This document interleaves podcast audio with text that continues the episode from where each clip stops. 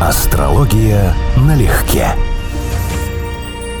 Здравствуй, Константин. По твоему голосу «Здравствуй, Аня», я понимаю, что тема будет невеселая. А может быть, мне только хочется нагнать жути, а вот оно чтобы... как, да. Я думал, что ж за триллер-то начинается, ну? Черная луна. Лилит в мифологии, например, древней Да. Месопотамии, представляет Лилит как дьяволицу, которая, или дьяволиц даже, которые после расставания с Адамом издеваются над спящими мужчинами ха-ха-ха, и крадут детей. Что такое Лилит, черная луна в астрологии? Ну, в значительной степени это определено той мифологией, из-за которой возникло название. Чисто технически это реально существующий на небе астрономический, правда, не объект, а элемент. Ну, то есть это место, куда отдаляется Луна от Земли, в самую дальнюю точку. Это называется, если правильно помню, апогей лунной орбиты. То есть максимально дальнее положение. Луна может находиться где угодно, она продолжает двигаться, а вот место, где она по орбите удаляется дальше всего, самая вытянутая такая эллиптическая часть, ну, это и есть черная Луна. Поэтому, да, астрономически она существует, пощупать мы ее не можем, это не физический объект. Ну и как она влияет на всех нас? Положение Лилит в карте о чем говорит? Ну вот совершенно верно, оно имеет две такие базовые трактовки. Самый главный смысл Лилит – это элемент лунной орбиты. А значит, она читается как производная от Луны. А Луна – это чувства, эмоции, отражения, наши переживания, это базовые психологические характеристики. Где наши базовые психологические вещи, типа эмоции, становятся максимально далеко и независимо от нас, от Земли. Независимые от нас эмоции – это вот ближе к слову одержимость, да, какие-то очень сильные, но независимые от нашего самоконтроля чувства. Вот первое значение лилит. Сильные эмоции, которые нас притягивают и мало нами контролируются. Очень удобное слово для выражения этого всего, так одним словом, термином. Компульсия у психологов. То есть сильные желания, которые мы не можем контролировать. Я очень люблю приводить этот пример на семинарах, что вот компульсивное переедание. Ты знаешь, что тебе есть нельзя, а тормознуть не можешь. Вот если у человека лилит, например, в тельце или в раке, у него такие вещи очень даже могут быть. А я знаю, почему ты пример с едой привел. Потому что ты только что из спортзала и Да. голоден. Ты хочешь Да, есть. да.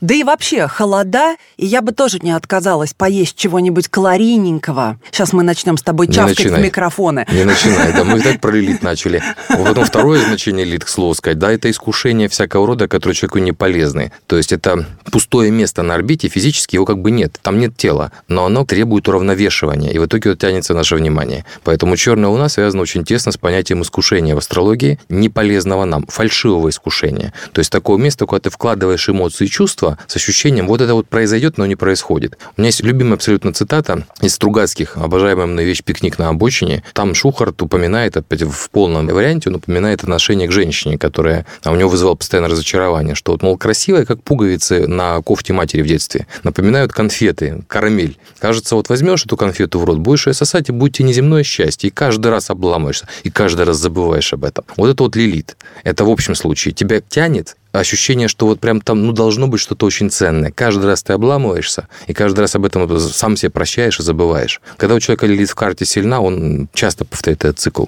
Ну и кроме того, есть девятилетний цикл с ней связанный. Беготня по граблям. Да, причем по психологическим граблям, по эмоциональным. То есть худший вариант, мы реально позволяем себе делать то, за что он отвечает нас в карте. Если мы притормозим это мероприятие, мы начинаем по-прежнему сталкиваться с своими проявлениями, но вовне, не изнутри нас, а снаружи. Подобное притягивает подобное. Но это болезненно, потому что притягиваются люди с этим же типажом. Ну, например, у вас там черная луна, Лилит, она же черная луна называется, находится в Овне, в знаке Овна. Вот человек искушается грубостью, хамством, наглостью, прямолинейностью. Можно считать, что он всем говорит правду, но на самом деле все опирается в то, что у него Меркурий следит в соединении в Овне. Что он просто хамло. Что он просто хамло, вот. И вот когда он притормозит себе эти качества, он будет по-прежнему какой-то период времени сталкиваться с такими же людьми, как с отражением собственных свойств. А я ни разу не видела хамла, который бы мог с этим справиться. Мне кажется, вот это пожизненная история. это Ну, недостаток Нет, это, неискоренимый. это исправляется. Ну вот, э, не только хамство, многие такие недостатки исправляются. Но просто это второй болезненный уровень, когда мы притягиваем к себе такие же типажи и от них страдаем. А третий уровень, когда человек не себе это не позволяет, и в людях он это изучил, и тоже не связывается с этими ситуациями. Она есть, она по-прежнему работает как искушение, но скорее на интеллектуальном уровне. Поэтому один из способов о ней говорить, худший вариант физический, мы втягиваемся сами в события.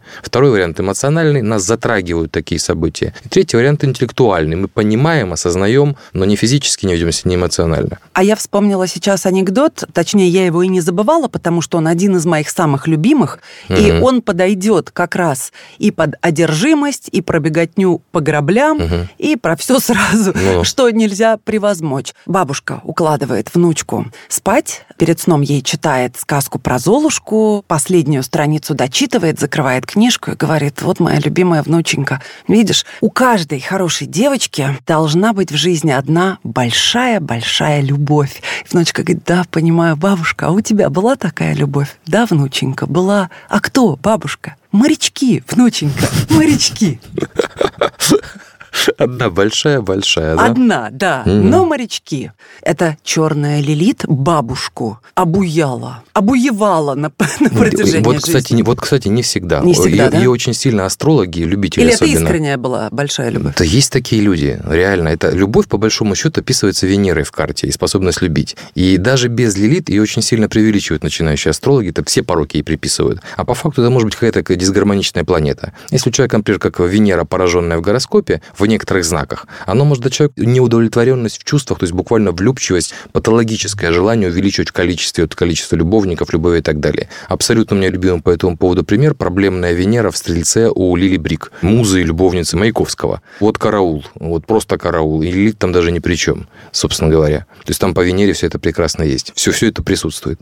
И опять же, у кого-то она толкает к чувствам, у кого-то к хамству, у кого-то к обманам, мошенничеству, клептомании, у кого-то она может быть очень слабой, то есть он даже не совсем понимает, что это. А у кого-то довольно сильные потребности. А скажи мне, пожалуйста, э, те, кто называются сексоголиками, это Лилит постаралась? Может быть. Одна из прелестей астрологии – внешние проявления у одних и тех же как бы, факторов да, могут иметь разные психологические причины. То есть бывает так, что это сексоголизм, потому что реально очень сильное компульсивное притяжение к сексу. А может быть гормональный сбой. А может быть психологическое требование внимания и вообще на Лилит не завязанное. То есть, по сути дела, у меня был даже э, не консультация, а такая интересный персонаж в качестве гороскопа. У женщины фригидность, и при этом она свингер, она активно со своим мужем вместе участвует в куче мероприятий, там эксгибиционизм и все что угодно. То есть это вообще не про секс. Как бы про секс, но физиологической потребности у нее в этом нет. Она вообще носит совершенно другой характер. Поэтому, да, внешние проявления могут быть одинаковыми, а причины совершенно разными, которые к этому привели. Но это просто очень запущенный, как говорится, случай. Это тяжелый случай. Я про другое, что астрология помогает увидеть на самом деле проявления вообще здоровые или нет, чем они вызваны. Потому что одно и то же может быть совершенно по разным причинам возникнуть. А ты можешь рассказать по 12 знакам, что будет, если Лилит, черная луна, окажется в каждом из них? То есть, Могу, конечно, тогда? это будет коротко достаточно. Ну, да, как давай, любое вот упрощение. Тезисно, да. Тезисно Лилит в Овне, искушение искушение, э, притяжение, искушение нас или притяжение к нам,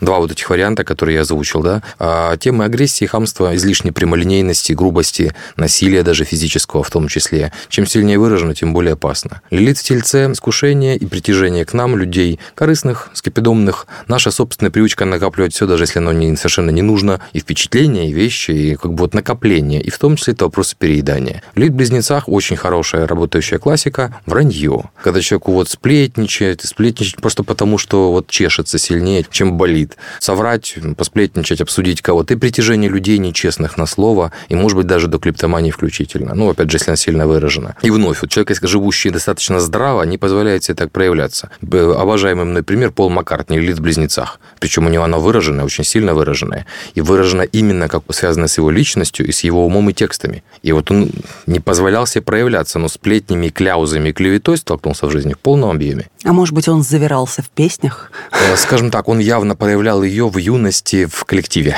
потому что его в этом обвиняли очень активно, насколько я знаю. Но он сделал выводы, судя по тому, как он сейчас. А Лилит в раке, негативное отношение, искушение навязывать негатив или столкновение с негативом в родительских отношениях. Отношения с матерью, отношения с родиной, с происхождением, с культурой национальной и так далее. У человека эти вопросы болезненные. Лилит во льве, абсолютно мой любимый патологический пример, это Джигурда, но опять же мы берем крайности. Это позерство распутство в широком смысле слова, или столкновение с людьми, которые вот себе цены сложить не могут, и это здорово раздражает владельца такой лилит. Клоунада сюда же? Да, ну, в общем случае, это проблема гордыни. Лилит во льве – это пафос, гордыня, понты в широком смысле.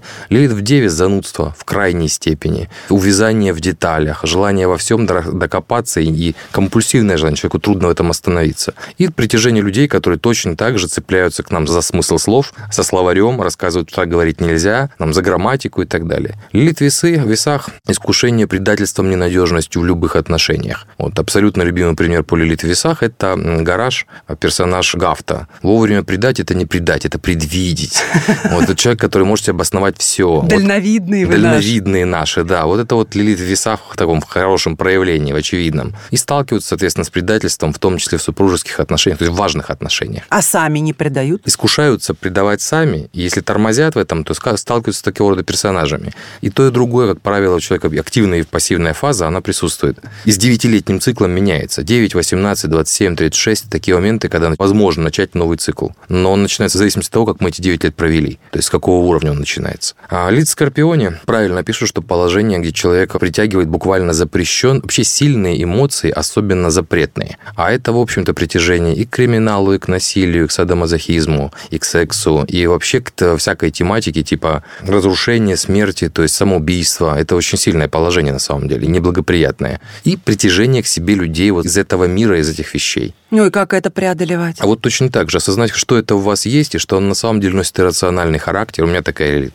И она притягивает вас к вещам вам неполезными. Ну, там, допустим, я помню, меня на возвращении лилит, по-моему, подбросил друг, 18 лет происходило. Это в плане не реклама, да, документальный фильм «Лики смерти», по-моему, назывались. Крайне тяжелый материал крайне. Это если вы не смотрели никогда «Груз-200», это гораздо хуже. Это причем документальное кино. Но мне тогда вот прям было болезненное желание досмотреть. Не могу сказать, что из этого взял хоть какой-то позитивный смысл. Но я теперь знаю, как это работает. Ну, как в качестве частного личного примера. Лилит стрельца искушение лжеучениями или лжеучительством. И доверчивость вот всем людям, которые вас там заводят в МММ, э, в какую-нибудь э, отмывание чакр, вот и так далее, удаление кармы экстренным способом. Лид в Козероге, там типовая схема, цель оправдывает средства. То есть ради чего-то серьезного, далеко идущего, можно вот переступить через людей, через какие-то принципы и столкнуться с такими же людьми в ответ. Лид Водолей – искушение хаосом и вседозволенностью. То есть фактически неуправляемым образом жизни, излишней свободы, анархии или столкновение с такими людьми. И лилит в рыбах, я бы сказал, что это Скорпион и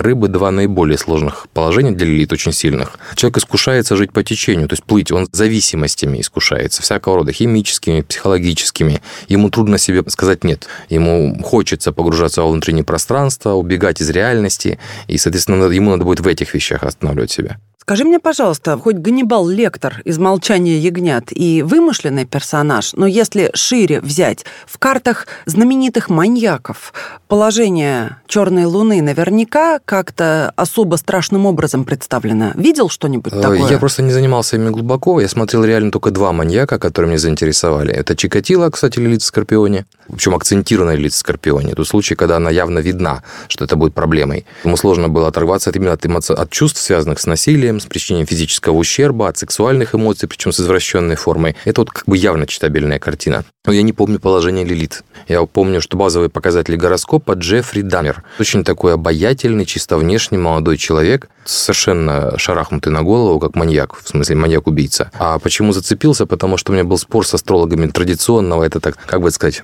это вот как ортодоксы в религии. Вот люди, которые игнорируют прогресс и так далее. Вот в астрологии есть вот такие же персонажи, и у них есть такие установки, что, скажем, там планета сильная в знаке, она автоматически моральная. И вот яркий пример этого маньяка, у которого сильные планеты в знаке, причем достаточно благополучные, несколько. А еще раз говорю, человек абсолютно неадекватный, про моральность речи не идет. Но я не помню, где там Лилит. А я читала очень про многих маньяков, но в основном отечественных. И, естественно, их никакие планеты и натальные карты не видела, но меня удивило, что большинство из них были катастрофически травмированы в детстве. Об этом вспоминали некоторые, были детдомовцами и рассказывали, что с ними там вытворяли старшие дети чудовищные вещи. Угу. Я подумала, а может быть, все-таки вот теми самыми фрейдистскими теориями вот это все и объясняется. Просто когда падает это семечко в еще такую почву нехорошую, и вот тебе и результат. Вот тебе бабушка Юрий в день, что называется. Я думаю, да, это имеет смысл.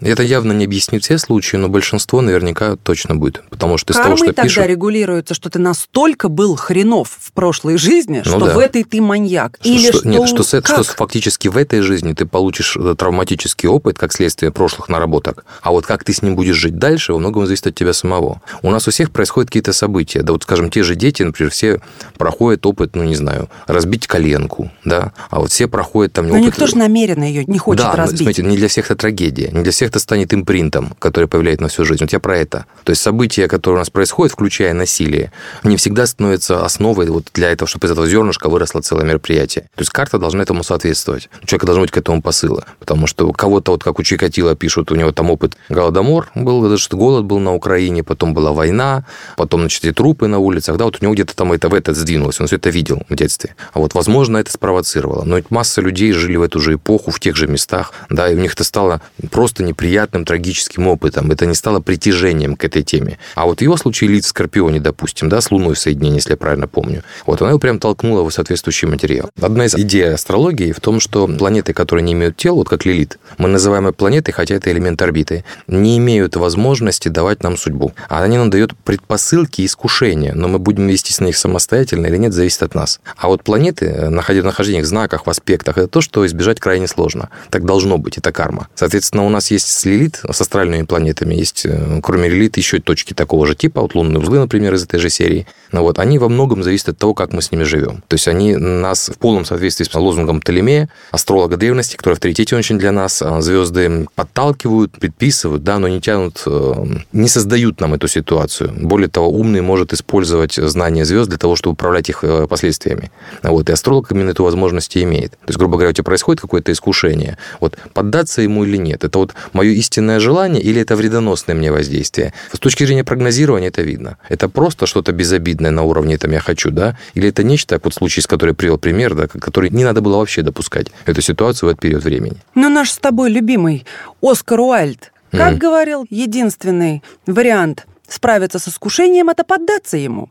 Ну вот Он, да. конечно, Да. шутил, Да, был именно. остроумен. Да. Вот ты понимаешь, какая тоже грань тонкая между искушением, которому не надо поддаваться, которое разрушительно абсолютно, и искушением, которому надо поддаться, потому что в противном Потому случае ты ты. подавляешь свою Да. природу. Да, согласен. Вот я поэтому и говорю, что астрология дает эту разницу. Мы это видим. Ну, То есть для нас, для нас это визуально. ну, Во-первых, ну это в карте как? разные вещи, совершенно разные объекты. Во-вторых, у нас есть прогнозирование, которое, ну, скажем, тоже метод транзитов, которое какой, на конкретный момент времени, скажем, на сегодня, как это влияет на мой гороскоп. Я должен, с точки зрения звезд, испытывать такие-то эмоции. Я могу понять, какого рода эмоции я должен испытывать. Но что работает в карте? Если у меня работает та же черная луна, это не полезные эмоции, даже если они сильные. То есть, по факту, они не только усугубят жизнь. Если это работает каким-то негативным образом, явно ущербное место моего гороскопа, по-хорошему ему поддаваться не надо. Но то, что я сейчас говорю, это не астрология, а ее прикладное применение, которое называется компенсаторикой на жаргоне. Или компенсаторные возможности гороскопа сейчас, термин, который как бы я использую, который запустил. А раньше это называлось астромагией. То есть выбор времени и оценка того, какое воздействие происходит на человека. Это не строго астрология, это уже следующий этап. Ты помнишь абсолютно культовый Да. фильм «Девять с половиной недель»? Да, конечно. Это перекроенная история про чистый БДСМ. Мгм. Я прочитала потом Мгм. книгу и очень удивилась. Я не знал тоже, но... Я не вспомню автора никогда, потому что сама по себе книга особо гроша ломаного не стоит. Это Мгм. желтая бульварная такая довольно литературка специфическая. И фильм, естественно, переделали, сценарий переделали, но в основе лежит вот это. Но даже в самой картине мы можем видеть, что Джон подталкивает героиню Мгм. Ким Бессингер Мгм. к чему? И к воровству. Она Мгм. ворует в магазине маленький кулончик, хотя он прекрасно может ей купить и Мгм, делал подарки мгм. несравнимо более дорогие. И она пробует себя в роли мужчины, и помнишь, они там убегают от каких-то хулиганов, Да, которые да. хотят их Да, побить, да, как да. геев, и так далее. Вот это что работает? Это искушение, это черная лилит. Что это такое? Скажем так, для него однозначно, ну, то, что он не позитивный персонаж, это совершенно точно, и то, что он как бы влияет на нее, В книге тоже не, не позитивно, да. Но мне здесь сложнее рассуждать, почему. Для меня фильм «Девять с половиной недель» был учебный по нейролингвистическому программированию, потому что там большое большое количество техник показаны в действии, и сам метод, и подход, и сами техники применены очень качественно. То есть он может быть рассмотрен как э, инструкция. И, насколько я знаю, вот разговор, я не знал, что он был написан по книге, но я знал, что консультанты НЛП присутствовали при, при съемках и при написании сценария. То есть, грубо говоря, это было задумано как показание, как иллюстрацию того, что можно сделать с человеком. Мелочь такая, когда Джон там э, видит, что ей нравится платок, но дарит ей потом этот платок самостоятельно. И он его не просто дарит, он лично одевает ей на плечи, фиксирует позитивную эмоцию с собственным прикосновением.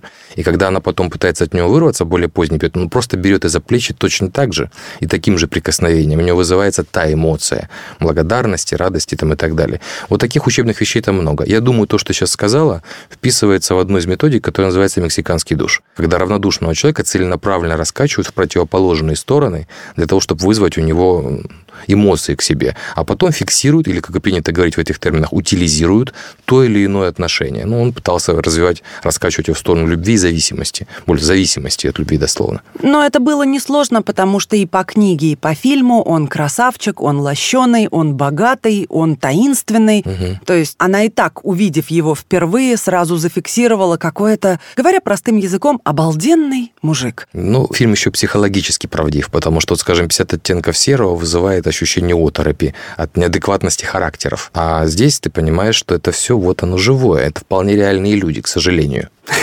И за исключением э, некоторых моментов, в частности, когда они вот убегают от каких-то хулиганов угу. под дождем, но это настолько недостоверно, в это совершенно не веришь. Когда я пересматривала, я, честно говоря, хохотала. Ну, может, добавили для кино. Но сама идея острых впечатлений, она сюда вписывается. Поэтому, скажем, э, традиционные, более-менее современные, простые способы, не, скажем, не соблазнения, а вовлечения человека в эмоции, аттракционы, кино, та же схема. То есть, на самом деле, мы ждем сильных, позитивных эмоций, чтобы связать их с собой. Ну а в обычной жизни, если нет этой ситуации, что ты такой весь хитроумный и наблюдаешь за кем-то, прохаживающимся по рынку, замечаешь вещь, которая понравилась, угу. покупаешь ее и кладешь на ну, плечи, это надеваешь. Это экспромт, экспромт причем классный. Но... Очень классный. Но как ты в повседневной жизни сможешь равнодушного человека раскачать до такой степени, вообще позволить себе взять девушку за плечи, если ты не видишь от нее абсолютно никакого расположения к себе? Ну, опять же, жесты у нас э, культурно совершенно допустимый.